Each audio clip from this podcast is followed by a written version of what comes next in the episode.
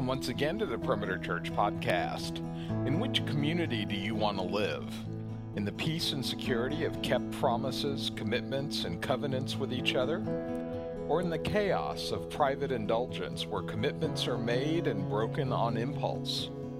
Lead teacher Randy Pope continues the series Questioning God with this message entitled Questioning God's Restrictions on Marriage, which covers Malachi chapter 2 verses 10 through 16. Thank you for joining us today.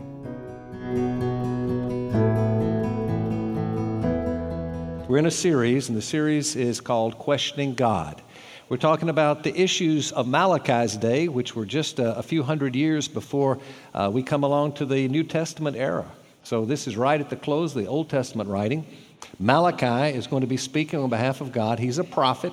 Prophets are known for telling it as it is, hard as it may be. They were not popular for what they said, but they always communicated the truth of God. In this particular series, the people of Israel are being explored as we watch them as they are questioning God. They're questioning God's love to begin with, which we've already looked at. And when we question God's love, very positive type of message, because it felt like a hug, talking about how God loves us and how He shows His love for us and on and on. But then we came last week to a very tough and very difficult subject matter, and that was God's honor. And how many of God's people then, and as I tried to communicate and illustrate now, tend to not honor God. Though we say we're Christians, we don't give Him our best. So we explored that. This week we come to a subject matter of questioning God regarding His restrictions concerning marriage. Because God has said there are certain things about marriage that He said in the Old Testament. They have now been again said in the New Testament, that's consistent through and through. And basically the message is this: you should only marry God's people. Number two, when you have married, you should keep to your marriage. Hold your vows. Do not forsake the spouse of your youth. Now, there are biblical grounds for divorce. I'm not teaching that as a subject matter. I want to teach what's in Malachi. Hit the big subject matter. But know this, there are biblical grounds for divorce. But outside biblical grounds, He says, no divorce. Do not divorce unless biblical grounds. So we're going to look at both of those. As we do, I'd like for you to look at the New Testament as you see the comparing text in the New Testament as it says the same thing. We'll first look at 2 Corinthians 6, verse 14. That text simply says it this way: do not be bound together with unbelievers, for what partnership has righteousness and lawlessness, or what fellowship has light with darkness? So basically, don't be bound together with unbelievers. And he's talking about marriage particularly there. Do not do that. Then we come to the book of Matthew 19, and we see beginning in verse 4, when he talks about divorce, he says, he answered and said this to his disciples, have you not read that He who created them from the beginning made them male and female?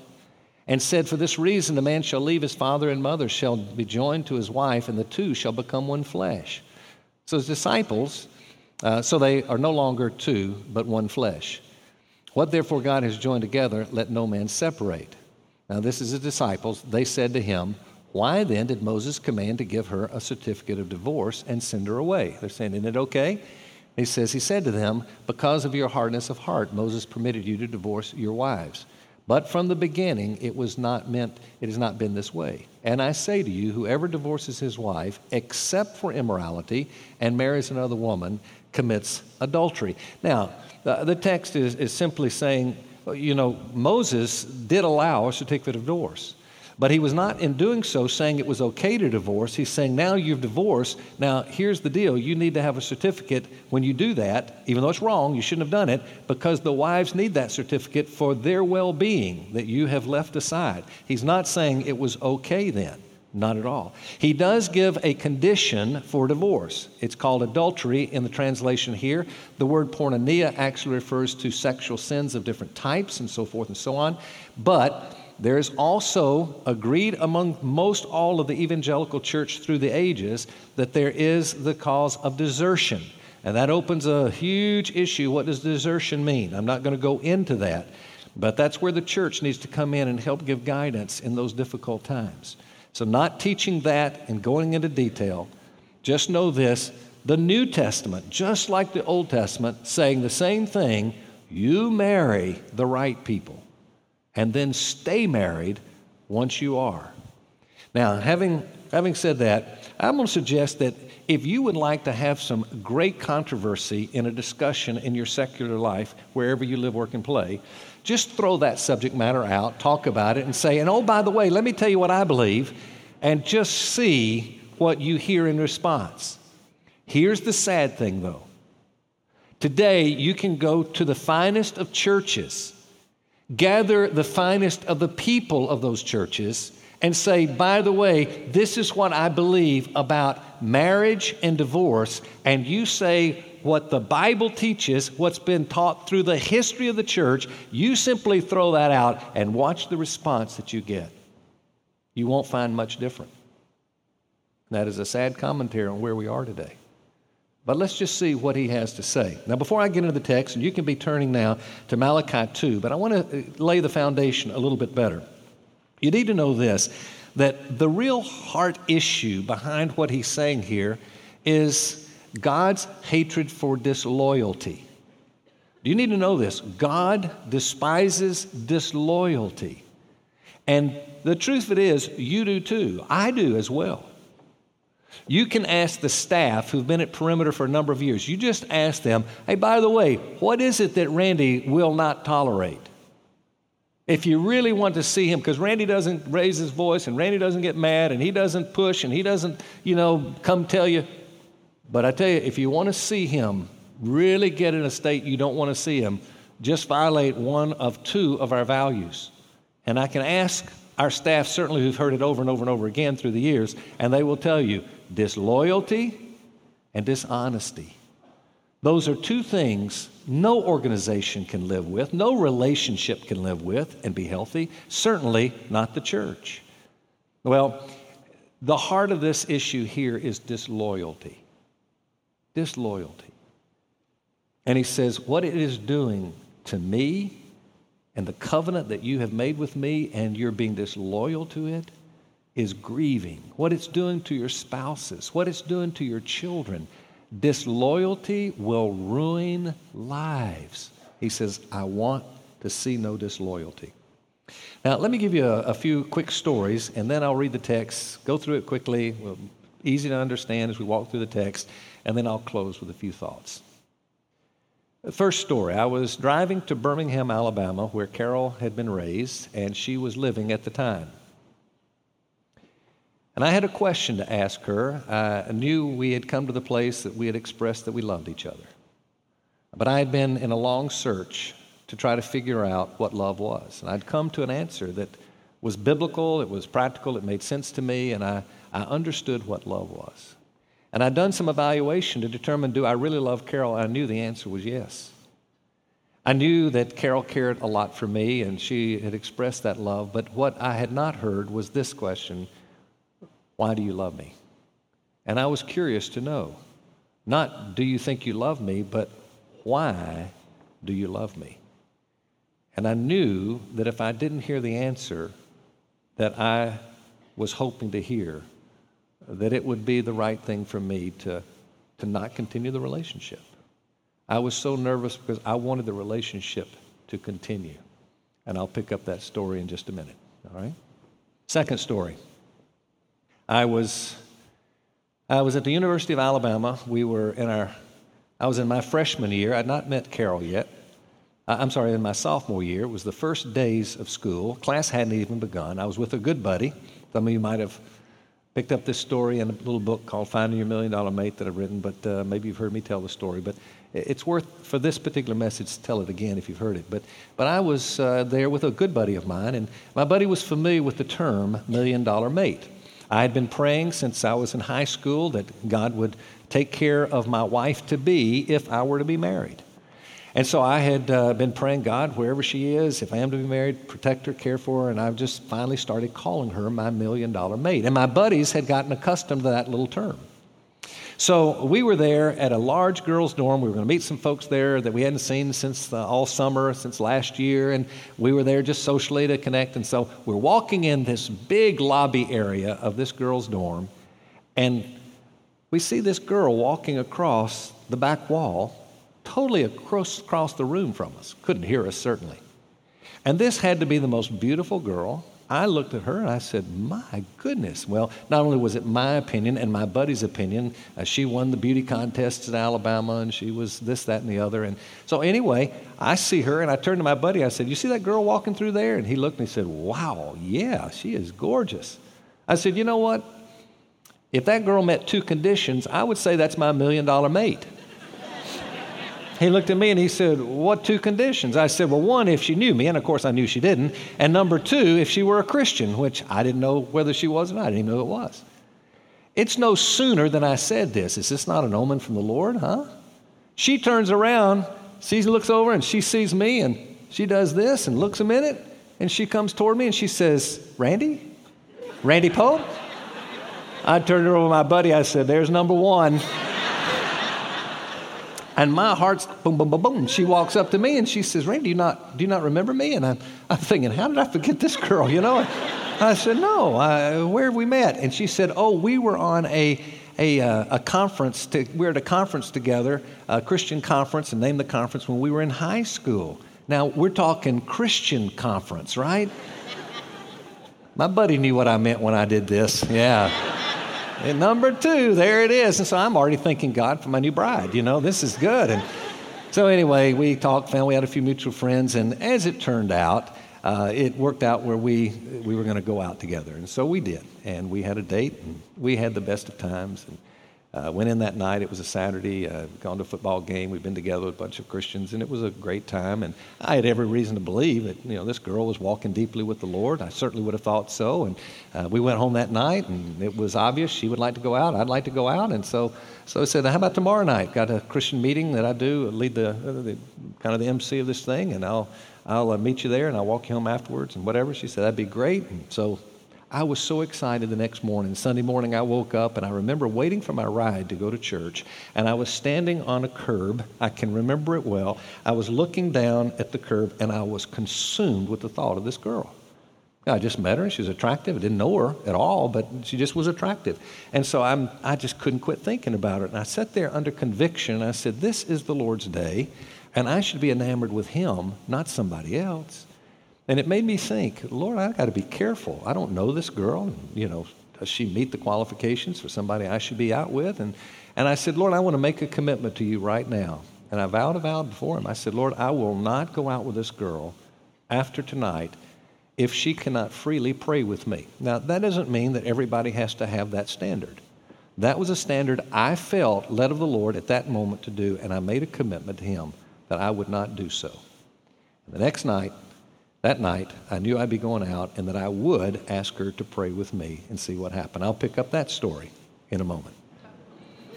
I got to keep you here to the end somehow. One last quick one. Carol and I had a pastor in college, a great man of God, assisted in our marriage, and Brother Houchen, we called him, Brother Houchen. And he told the story of a girl that had come to him and said she was getting married and told who she was marrying, and he said, no, he's not a Christian. And she said, I know, but we're madly in love. And he said, you know, you shouldn't marry someone outside the faith. You love the Lord and you know Scripture, and you shouldn't do that. She looked at him and said, Brother Houchen, it would be hell on earth to live without that man. We are madly in love. And they got married. I'll pick up the end of that story, all right? Now, turn in your Bibles and look at your insert and for your outline, if you will, and let's walk through the text. We begin with God's restrictions regarding starting a marriage, and he's going to give us two reasons that we are not to marry outsiders. In Israel, that would mean someone other than an Israelite. And for us, it would mean someone outside the church, meaning outside a true faith in Jesus. First, because it's disloyal to our covenant, I'd like to read verses 10 and 11. It goes like this. Do we not all have one Father? Has not one God created us? Why do we deal treacherously each against his brother so as to profane the covenant of our fathers? Hold on right there. I'm going to hold you on verse 10. Do we not all have one Father? There's debate in history of those that have been commentators of Scripture. Some of the very, very finest, from Jerome to Calvin and others, have thought that maybe that's referring to Abraham. Do we not all, as Jewish people, have one Father, Abraham? But most commentators and scholars of Scripture would believe that this is really not talking about one Father being a person as Abraham, but this is talking about, do we not all have one Father, God? And the next verse, the next word says, has not one God created us? That probably the context suggests that. Note, remember this word treacherously, as I'll come back to it. And notice, profane the covenant of our fathers. That means the covenant with God that our fathers have made, which is an everlasting covenant that all believers are now a part of that covenant. Keep that in mind. Look at verse 11. Judah has dealt treacherously. There's that word, treacherously. And an abomination has been committed in Israel and in Jerusalem, for Judah has profaned the sanctuary of the Lord, which he loves, and, look what it says, has married the daughter of a foreign god. Now, the word dealt treacherously is a word that we would translate or understand as garment. The idea is a covering. A garment is a covering. And so he's talking about the people who pretend to be something they're really not. And the people he's talking about are these people who are marrying the daughters of a foreign god. Now, we understand that that has a twofold meaning. It can talk about spiritual harlotry. Just spiritually, you're going after other gods. But we know the way it's written that it certainly includes and maybe has as the primary understanding the idea of mixed marriages. You're marrying those who belong to other gods, the daughters of other gods. You shouldn't do that. And that is his point. It leads to forsaking God. Now, these people would know Scripture. They would understand that in the book of Exodus and Deuteronomy and 1 Kings, God has made it very clear, do not marry outside of Israel. It is a sign of disloyalty to your God. You have a covenant with your God, and the covenant has stipulations. Now, you understand that the 10 commandments are 10 stipulations of a love relationship between God and his people.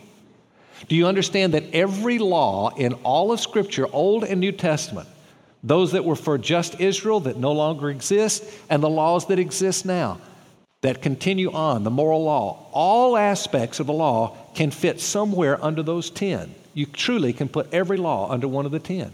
The 10 are just a summary of the stipulations of love.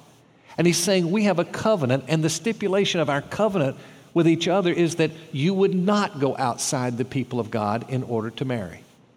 There's the basic point and what he's so concerned about. Now, the second thing he mentions is in verse 12. It disregards our children. Let's read verse 12 together. It says, as for the man who does this, may the Lord cut off from the tents. Interesting term, cut off from the tents of Jacob. Everyone who awakes and answers or who presents an offering to the Lord of hosts. Now, as he uses this cut off from the land of Jacob, it's the idea of wiping out. And when he talks about those that awakes and those who answers, that's an idiom. It's used to refer to those that awake. Hey, get up, you, my servants, get up. It's time to get going. The authority, those that are in leadership, masters, but also those who answer, yes, sir, yes, I will, I'll get up. The servants, those that are not those in authority. He's covering all people there. And then to make it very clear, he says, or who presents an offering to the Lord, even those that are doing the right things. But he says what's going to happen is it's going to wipe out, literally. It is going to cut off from the tents of Jacob. You've got a generation to come. It's just going to cut it off. You're going to do damage to your people Don't do that. And that's the basic teaching that he has in the text. Now, how do we prevent this? Let me suggest, parents, you have got an important role in the lives of your children to help them get trained well. How do you marry strong? How do you marry correctly? Doesn't mean that when your child does marry and follow the teaching that you've offered, that it's going to be all easy sailing and everything will work well, there won't be problems. But I'm telling you this, we are asking for the greatest pain for our children they will ever experience when you allow them to move into the marriage that's going to eventually destroy them and ruin their heart and lives. And it's happened so many times. How many of us have experienced some kind of relationship with someone, maybe our own experience in marrying the wrong person? I had someone who came up with me after the last service and said, "Feel free to use my story. I did what you were talking about, and I was so confident. You know, my spouse was, she was so religious, she was so committed, but not of the true faith, not a real Christian. And I thought, fine, this is going to work." Said it's brought more pain and heartache to me and my family you could ever imagine. I said, well, of course, that is so true, isn't it? I'm going to say to you that are young people, to kids, youth, you that are single and looking toward marriage, maybe you that are older who are maybe looking to remarry, and you have the right to do so, biblically speaking, if that be the case. Please, please, please find the right people. Marry inside the family of God. That is where you always want to marry. I am so tired. I've heard this so many times over the years. Somebody said, "I'm getting married." And I said, "Great, who is it?" They tell me. I said, "Well, tell me a little bit about them." They tell me about them. I don't hear anything about them spiritual. I said, "Well, look, is this a Christian you're marrying?" And I've heard this too many times. Yes. They're Christian. I say, don't marry them. You need to be able to say, absolutely. Will they always walk with the Lord? I don't know, not the future, but I can tell you this, they walk with the Lord now. I can tell you this, their hearts are truly after the things of God. Very, very important. Let me make two suggestions to you. Young people and parents alike. Here's what I would suggest. And this is certainly to those that will be married, but parents, you need to help instruct this as well. Number one, make your highest value in choosing a date or mate their spiritual qualification. Now, you understand that man has a body, and I say mankind, men and women have bodies, the physical, and that's very attracting to one another. Are they attractive? Are they not? And so forth. That's one part of a relationship. Does this person attract me physically? There is a personality. Personality made up of the mind, emotion, and will, and that's another attractant. And say, you know, well, what are they like? What's their person like? Do I enjoy being with them? What does it do for me when I'm with them, and so forth? And that's an important part too. But do you realize that that's where the world has to stop? They say, okay, you got a body, you got a personality. I like them both. Let's get married. Well, the reality is both of those are in decline from the day you get married on. They are. They're not getting better. They're getting worse. And we say, I wonder why my marriage is getting worse. But you know, I learned as I was seeking out the understanding of what love is and so forth, and that's why I wrote that little book, Finding $1 Million Mate, where I could illustrate this and all. But I realized, no, there's a part of the being that's called the Spirit. And the people that I interviewed and asked, older in the Lord, godly older men, tell me, what is it? How did you find your love to keep growing? And they said, oh, no, those other things, they diminish, but it's the Spirit of the person. And 2 Peter. Oh, what a great text where it says, on top of faith, add moral excellence. And on top of moral excellence, add knowledge. And on top of knowledge, add self-control. And on top of self-control, add perseverance. And on top of perseverance, add godliness. And on brotherly kindness. And on top of godliness, brotherly kindness. And on brotherly kindness, add Christian love. And then it says this, if these qualities are yours and are increasing. And I found out that's the way you have the hope of a great marriage. You lock in first and foremost, not only, but first and foremost on the spirit of a person that's growing in those arenas of character. And that's what you're looking for when you try to find the right mate. Go back to my Birmingham story. I was driving to Birmingham to ask Carol the question, why do you love me? And if she said, Randy, you're just so handsome. I knew that was a possibility, and I knew that was not, no, wasn't worried about that. But if I heard her say, you know, I don't know, I just love being with you. I don't know, I just enjoy you. I just care about you. And if I heard just a bunch of mush, then I want to say that's not good enough. And we shouldn't be getting married. I was very, very thankful. I knew why I first loved her was because of her heart. I loved what I saw in her heart and character and life. And her personality and beauty were just added extras for me. But it was the heart of who she was. I knew that's why I loved her.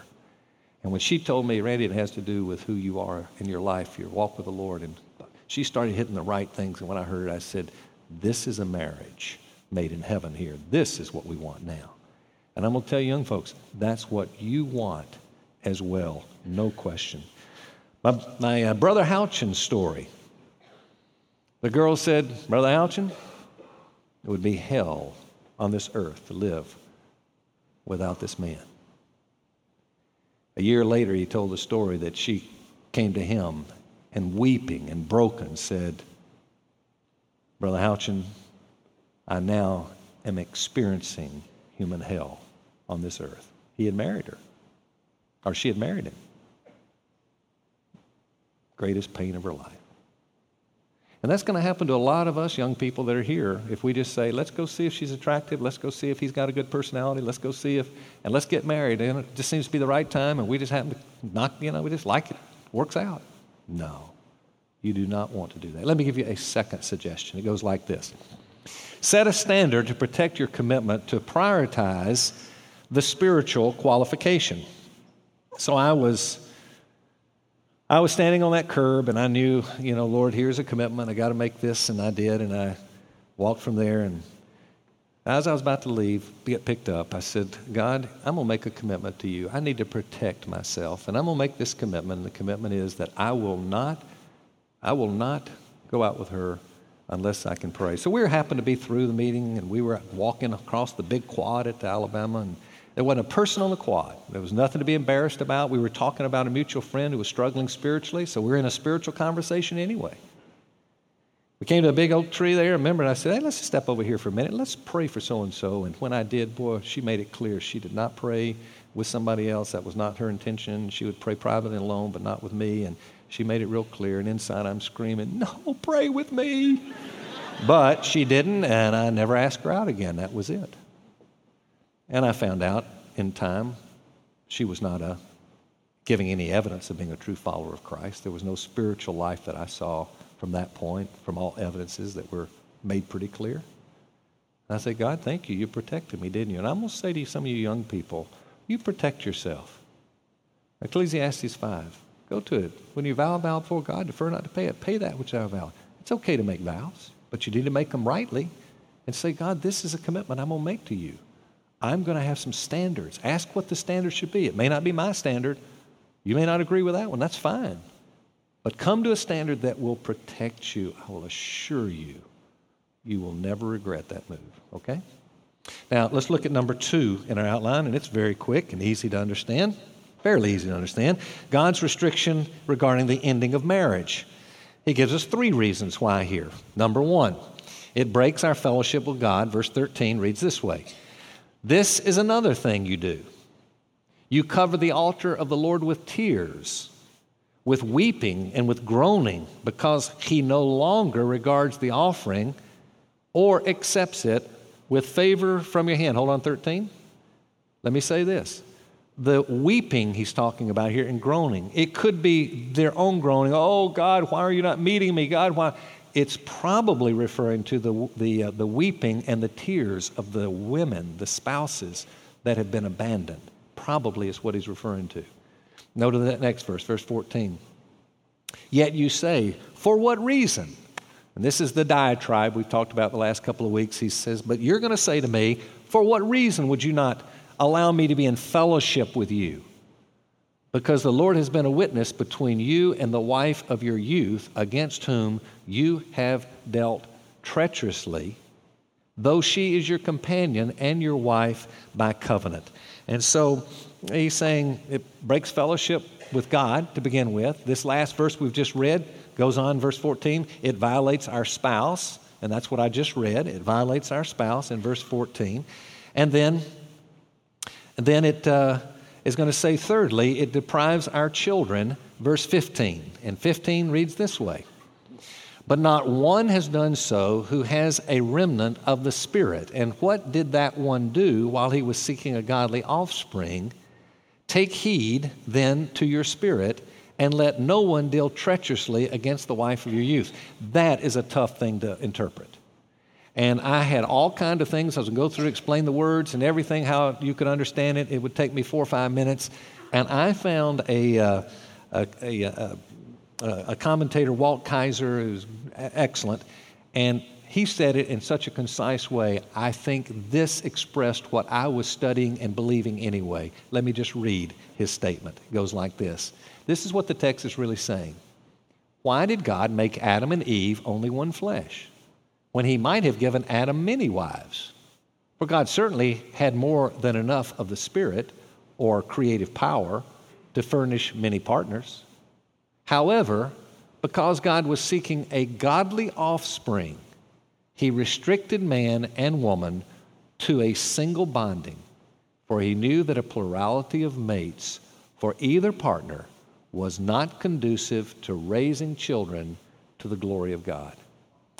I think he says it quite well. There's verse 16 that kind of caps it off, which is basically going to say, I hate divorce, and I hate those that bring about divorce. It says, "For I hate divorce, says the Lord, the God of Israel, and him who covers his garment with wrong, says the Lord of hosts. So take heed of your spirit, that you do not deal treacherously." Now, as I've said, there are biblical grounds for divorce. Be careful. Don't exceed what the Bible says and make it more restrictive than he says. And there are those that are doing that. They say, oh, no, you can't ever marry if you've ever been married before. You cannot remarry. That is not true. There are biblical grounds. He hates divorce, but there are exceptions where he allows it because, as that little statement, he allows that which he hates to accomplish what he loves. Sure, he still hates divorce, but it doesn't mean he doesn't allow it. Doesn't mean he's against it for you in that situation. Keep that in mind. Now, I'd like to end my time by just practically speaking a minute about this whole idea of the thinking today of the church even. Here's the thinking. I'm in a horrible marriage. I can't say I got biblical grounds according to Scripture, but I'll tell you this, it is so bad, you can't understand, and I can't, you can't. It is so bad, I know God wants me to get out of this marriage, and He is permitting me to do it. And what they'll do is they'll push it under one of the two reasons somehow and stretch this and stretch that. And I say, well, wait just a minute. What makes you think God says it's okay? Because I know He doesn't want me in this marriage. It's too bad. It's too painful. Do you know why a person would say that? Because they have a very faulty belief. And remember this, young people, a man or woman's morality will dictate their theology. When you want to believe something, you will find a way to believe it if you want it with all your heart. And so, oh yeah, I think God wants me to do it. Wait. Why would God want you to do it? Because God does not want me to have this kind of pain. Oh, He hates this kind of pain. But are you saying God is never a part, have anything to do, is left out of control, is no longer sovereign over problems? Can you explain to me why He would say, as Paul quotes it, he says, you know, here's the way it works. God said, I will have to, right when he's converted, I will show him how much he must suffer for my sake. What? Well, people say, well, if I can get out of marriage and I don't like it, it's hard enough, it's painful enough, then God wants to be happy, I can leave. I say, well, you know, how does it work if you're a paraplegic? Now, that person God's sovereign over too. What happens when you've lost a child like some of you have? Is God going to say, well, that one I'm not over either. I can't help you. I'm sorry. I was without. No. God is a God allowing things he hates with all of his heart. But he does it in order to show his love. Put it this way. Imagine that God had said, okay, if your marriage is really so painfully bad and unhappy, you're okay to divorce. Go ahead and divorce. I will guarantee you the pain from that divorce, that type of a culture and a life where divorce is allowed under those conditions. Just let divorce go. The pain that would be brought to society would be so much greater than the pain experienced from people staying in the marriages. And I know some of you are the victims of divorce, and you know what pain is. And let me tell you, some of you have caused that pain on other people. And you've got to hear this. God forgives. As far as the east is from the west, he forgives. Gone. But that means it's gone because there's a repentant heart. And you come to him and admit what you did was wrong. If you're about to divorce, if you're about to marry someone outside the Lord, repent. That's not to say it's wrong and I'll go do it anyway. It's God's wrong, and I ask you, empower me by the work of your cross. Empower me by the work of your Spirit that I would not violate my covenant with you, my covenant with my wife, my covenant with my husband. I will not hurt my children. I'm going to hold to the marriage. And if you give me biblical grounds, and then I'm led outside, only then will I leave. And by the way, don't try to make the decision on your own. When you're in that kind of pain, you can't think well. Let the church, who God instructs to come along and to have the authority to help you through that problem, let them weigh in on that decision. But remember, you are forgiven. You are forgiven. You're in a bad marriage, God can still use you. You've been divorced, God can still use you. He will use you. I don't care. If you're in a bad marriage, don't divorce because you're married to a non-Christian. Two wrongs don't make a right. Just say, no. God's called me into this now. Is it going to be a struggle? Maybe so, but watch how God can use your struggle to benefit others, which is why we're here anyway, right? So look at all things under that big picture. Go to the cross, remember his love, and remember, just because something goes wrong in your experience and things are as bad as they could be, it doesn't mean he doesn't love you. We covered that week 1. Never forget his love. As we pray together, let's pray. Father in heaven, we ask, grant us to be able to be faithful in our marrying and in our remaining married. Keep us, we pray. And Lord, help us to turn to you and to truly repent of our sin. Whatever it is, we come to you and say, we are so sorry, forgive us. And thank you for the power of your Spirit. Enable us through that work that you have provided through your Son's death to empower us to the end of obedience, that you and others would be honored. We pray in the great name of Christ our Savior. Amen. You've been listening to the Perimeter Church podcast. Perimeter Church is located at the corner of Highway 141 and Old Alabama Road in Johns Creek, Georgia. Please visit our website at www.perimeter.org for more information, to give us your feedback, and find other messages from our teaching team. Thanks for making this podcast a part of your day.